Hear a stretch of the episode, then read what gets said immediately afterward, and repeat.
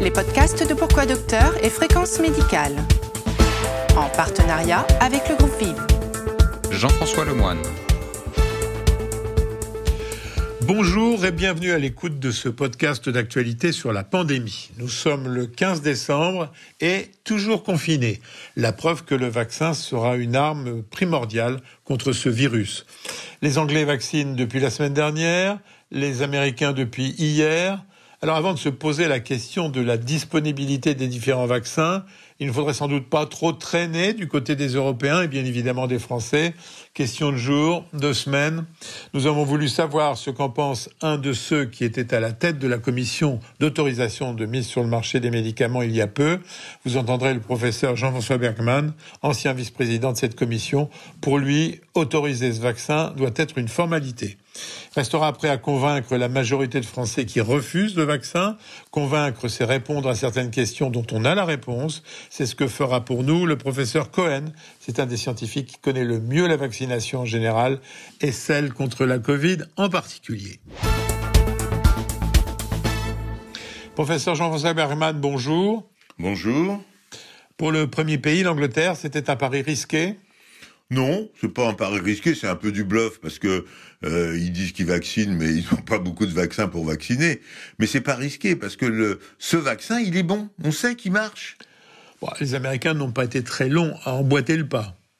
Là encore, euh, c'est euh, l'économie capitaliste triomphante. On y va et puis on fait marcher l'économie, on fait vacciner les gens. Et euh, en tout cas, si on ne fait pas d'économie, mais on fait purement de la santé publique, euh, ce vaccin, c'est notre chance à tous de s'en sortir. Je vous ai connu plus prudent lorsque vous étiez aux commandes de l'AMM. Non, non, j'étais pas plus prudent quand j'étais aux commandes. Quand les niveaux de preuve sont bons, euh, eh ben, il faut euh, l'admettre. Je prends un, un, une comparaison. Le vaccin contre Ebola, il a eu une ASMR 1, la meilleure note possible. C'est un super vaccin. Il est super efficace. Il a été testé sur 5000 personnes. Il a fallu 5 ans pour faire ce test sur 5000 personnes. Là, on a un vaccin qui a été testé sur 20 000 personnes, quatre fois plus.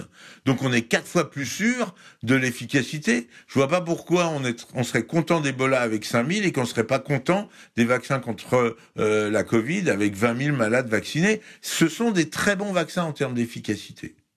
Alors, qu'est-ce que fait l'Europe?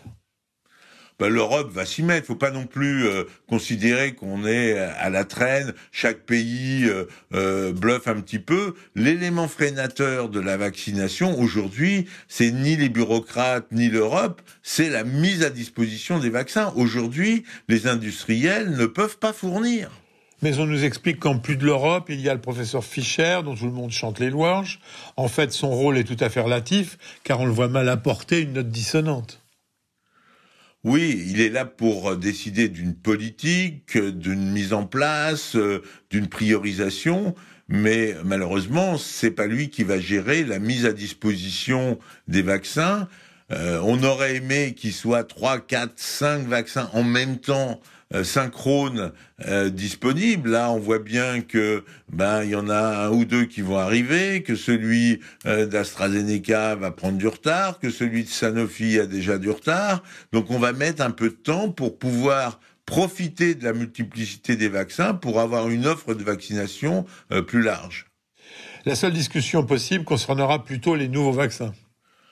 Oui, moi je pense que euh, il faut pas non plus faire les difficiles. Si tous ces vaccins ont à peu près le même niveau d'efficacité, à quelques pourcents près, pas forcément le même niveau de tolérance, mais qui sont globalement des tolérances infiniment acceptables au regard de l'efficacité, il faut les prendre euh, tous. Euh, et moi, j'ai toujours dit, je dis à tout le monde quand on me pose la question, le premier qu'on me propose, je le prends le premier qu'on me propose parce qu'il aura été validé, évalué, le dossier aura été évalué par des gens en qui j'ai confiance. S'il est mis sur le marché, c'est un vaccin et je vais pas attendre trois mois ou six mois un autre vaccin d'une autre mécanisme d'action parce que en trois mois ou six mois d'attente, j'ai un, deux, trois, quatre de chance de faire la maladie alors que j'ai pas 4% de chance ou de risque de faire un effet indésirable. Donc le premier qui vient, je le prends. Et je le propose à tous les malades à qui euh, il peut être proposé au début, ou les gens euh, sains, mais d'abord les gens à risque. Vous seriez favorable à l'obligation?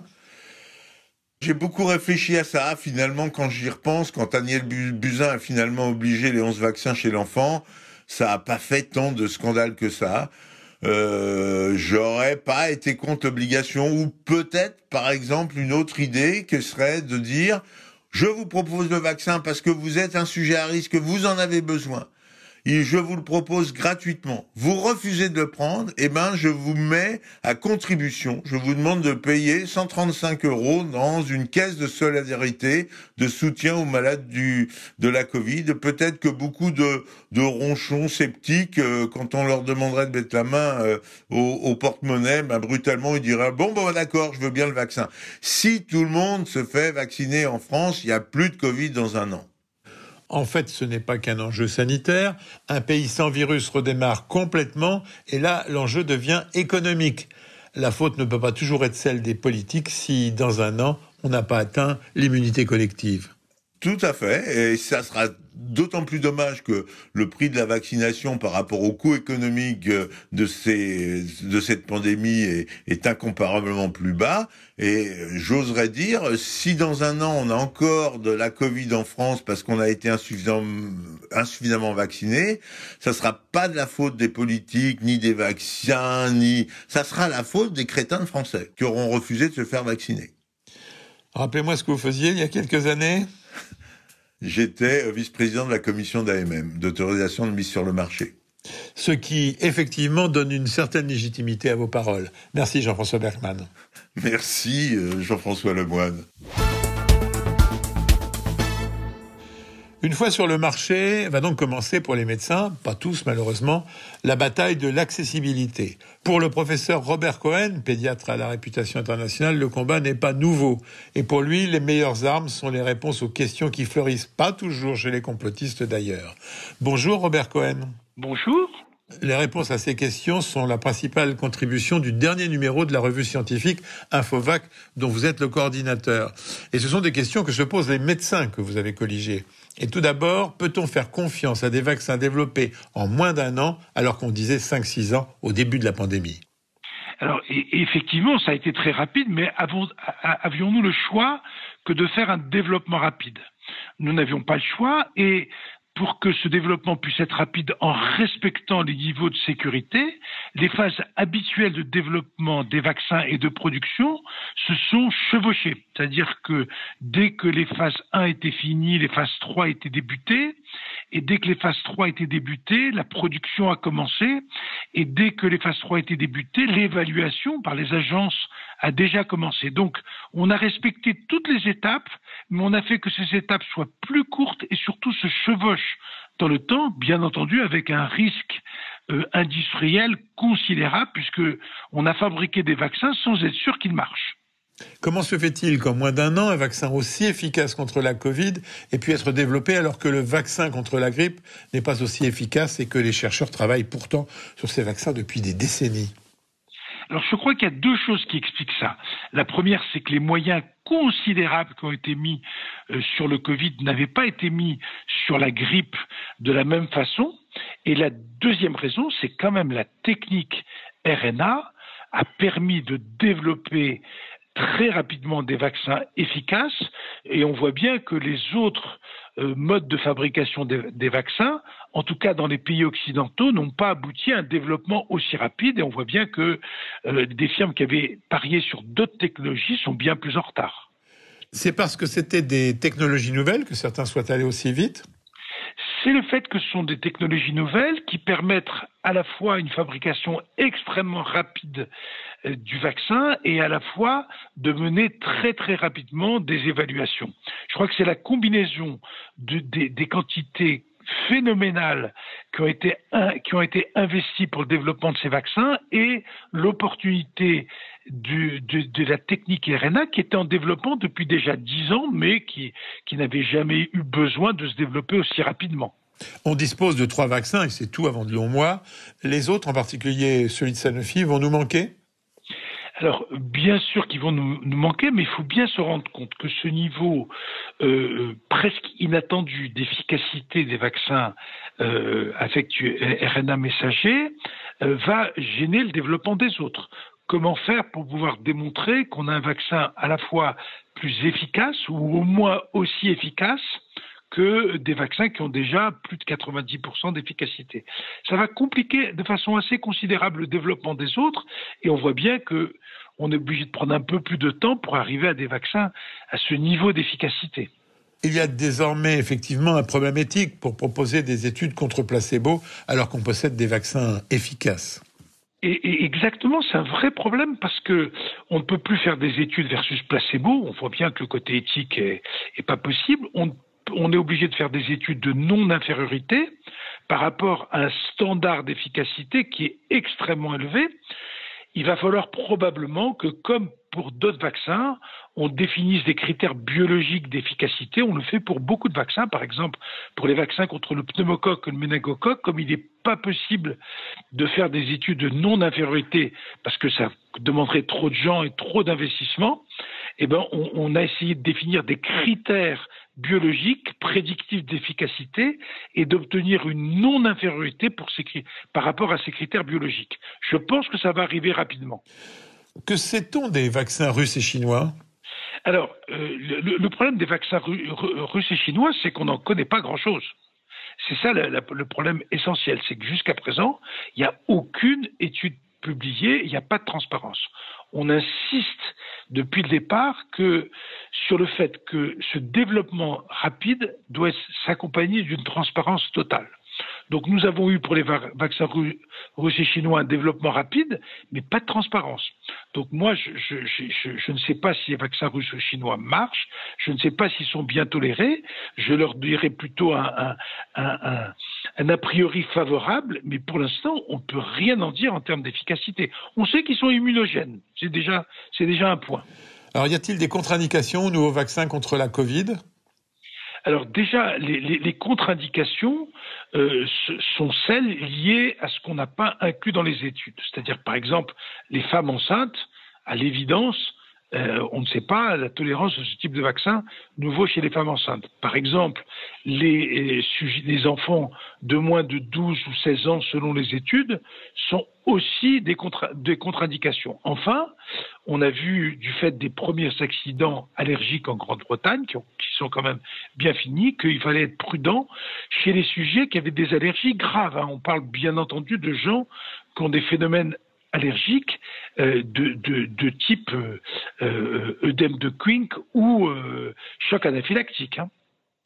Les effets secondaires observés avec les vaccins, qui vont être rapidement disponibles, sont-ils différents de ceux observés dans le cadre des vaccinations habituelles?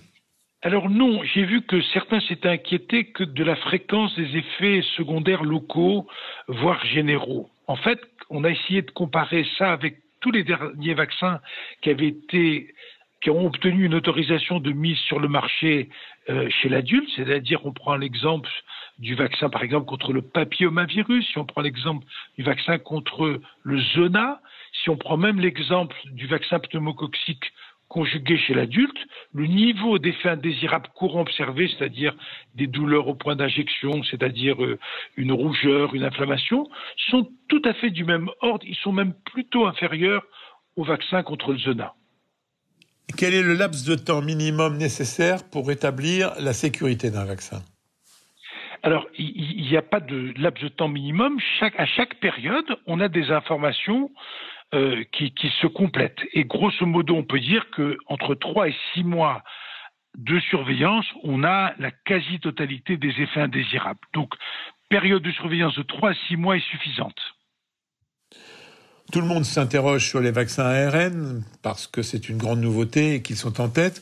Quels sont les risques spécifiques de ces vaccins? Dès qu'on parle d'acide de, nucléique, euh, on pense au capital génétique et on craint que euh, ce type d'ARN s'intègre dans le capital génétique. Je crois qu'il faut être extrêmement rassurant pour ça. Un, c'est de l'ARN, c'est pas de l'ADN. l'ARN a dans l'organisme une demi-vie extraordinairement courte, de quelques heures, et on peut dire au bout de 24 à 48 heures, on ne retrouve plus les ARN messagers qui ont été, euh, qui ont été injectés. Ça, c'est le premier point. Le deuxième point, euh, autant les ARN messagers quittent le noyau pour rentrer dans le cytoplasme, le chemin inverse et, pas la voie habituelle. Donc, on sait qu'il n'y aura pas d'effet a priori sur des modifications de capital génétique. Donc, de ce côté-là, on était tranquille. Néanmoins, c'est un nouveau vaccin et que ce nouveau vaccin soit ARN ou soit euh, sur un vecteur viral ou soit même un vaccin classique, la surveillance en vaccinovigilance s'impose et pour une durée relativement prolongée de plusieurs mois. Donc c'est un nouveau vaccin, il faut surveiller, mais on n'est pas particulièrement inquiet parce que c'est un vaccin à ARN. Et les risques spécifiques des vaccins vecteurs viraux, comme celui du vaccin d'Oxford, d'AstraZeneca? Pas plus de, de risques parce que là encore, c'est un virus non répliquant, c'est-à-dire on injecte un vaccin qui sert qui, a sa sur, un vaccin, un, vaccin qui contient un vecteur viral qui a à sa surface l'antigène du spike. Mais le, virus n'est pas répliquant, il est, quasiment inactivé. Donc, euh, il n'y a, pas de risque particulier. C'est un peu plus compliqué ces, ces vaccins-là parce que on ne présente pas au système immunitaire un seul antigène, mais les autres antigènes de, de la, virus en question, ce qui peut créer un certain nombre d'interférences. Mais pour l'instant, ce n'est pas décrit, mais j'allais dire pour presque la surveillance doit être un peu plus précise.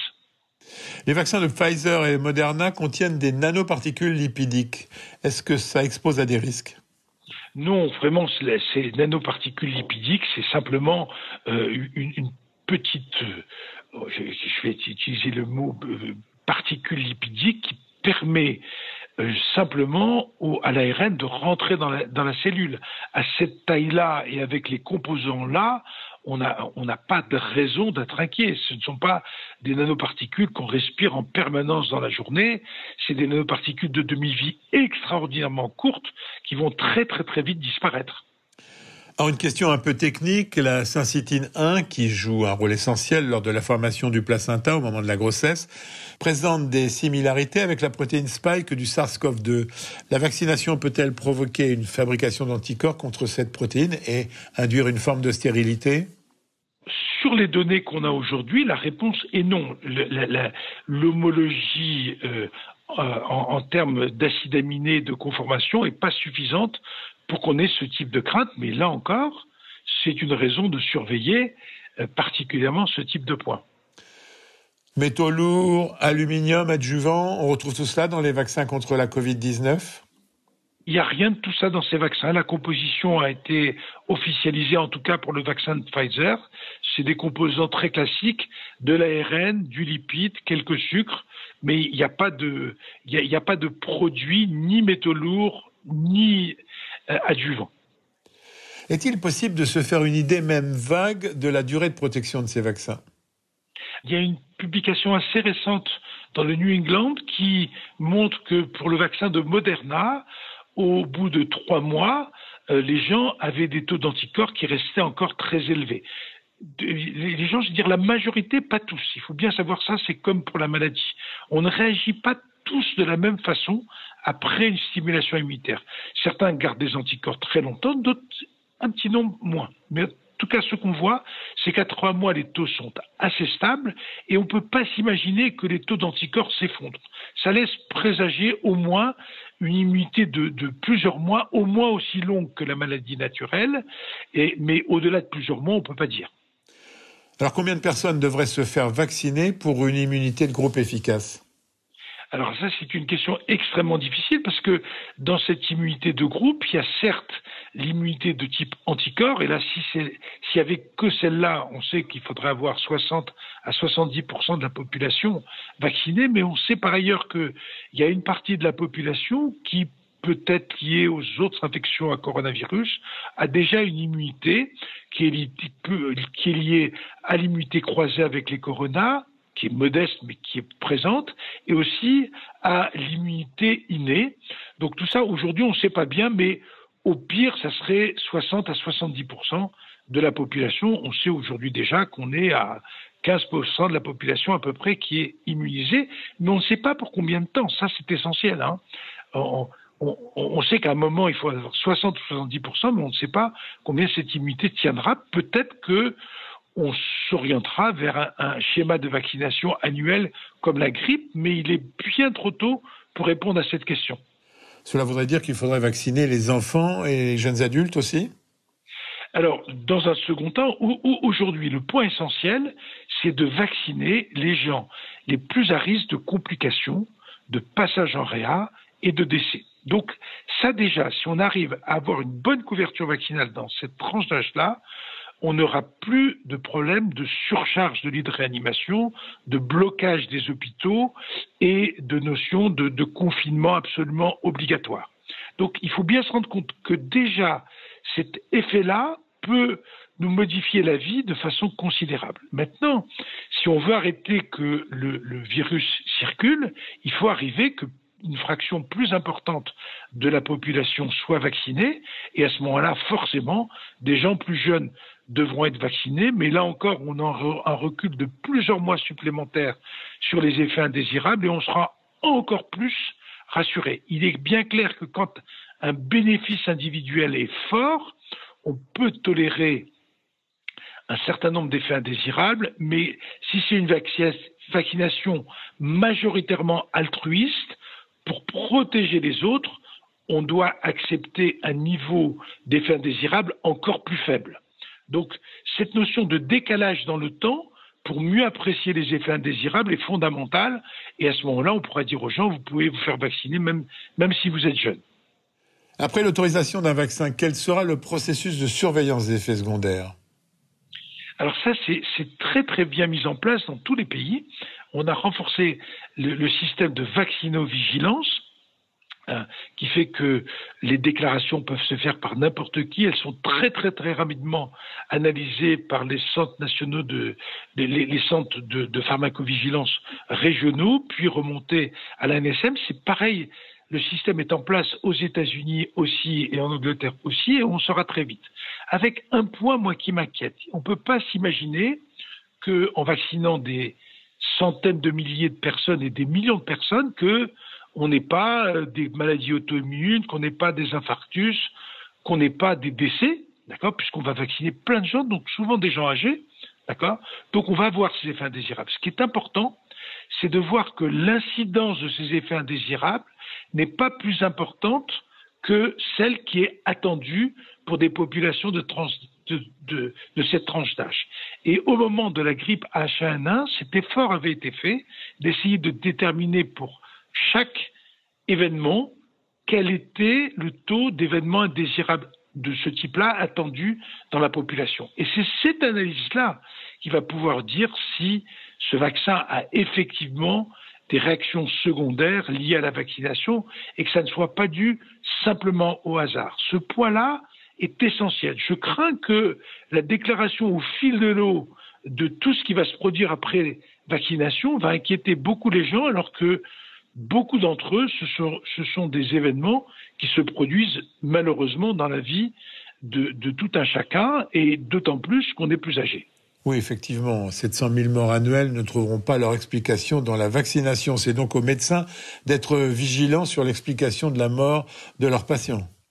Ah, il y a un effort considérable et puis il y a vraiment des, données à, renforcer puisque ce, travail avait été fait euh, au moment de la pandémie parce qu'on savait qu'en vaccinant aussi plein de gens qu'on aurait euh, tant de Guillain-Barré, euh, tant de sclérose en plaques, donc et de voir que si ces incidences n'étaient pas augmentées. Donc, et là, le même effort doit, doit être fait. On ne peut pas donner simplement quel est le nombre de cas, il faut donner en face quel est le nombre de cas attendus dans ces tranches d'âge-là. Et, et, sans cette analyse-là, je pense qu'on risque d'inquiéter à tort les gens. Une dernière découverte de la recherche de ces vaccins qui ne va pas plaire aux complotistes, on peut définitivement affirmer avec ces travaux qu'il ne s'agit pas d'un virus fabriqué par l'homme.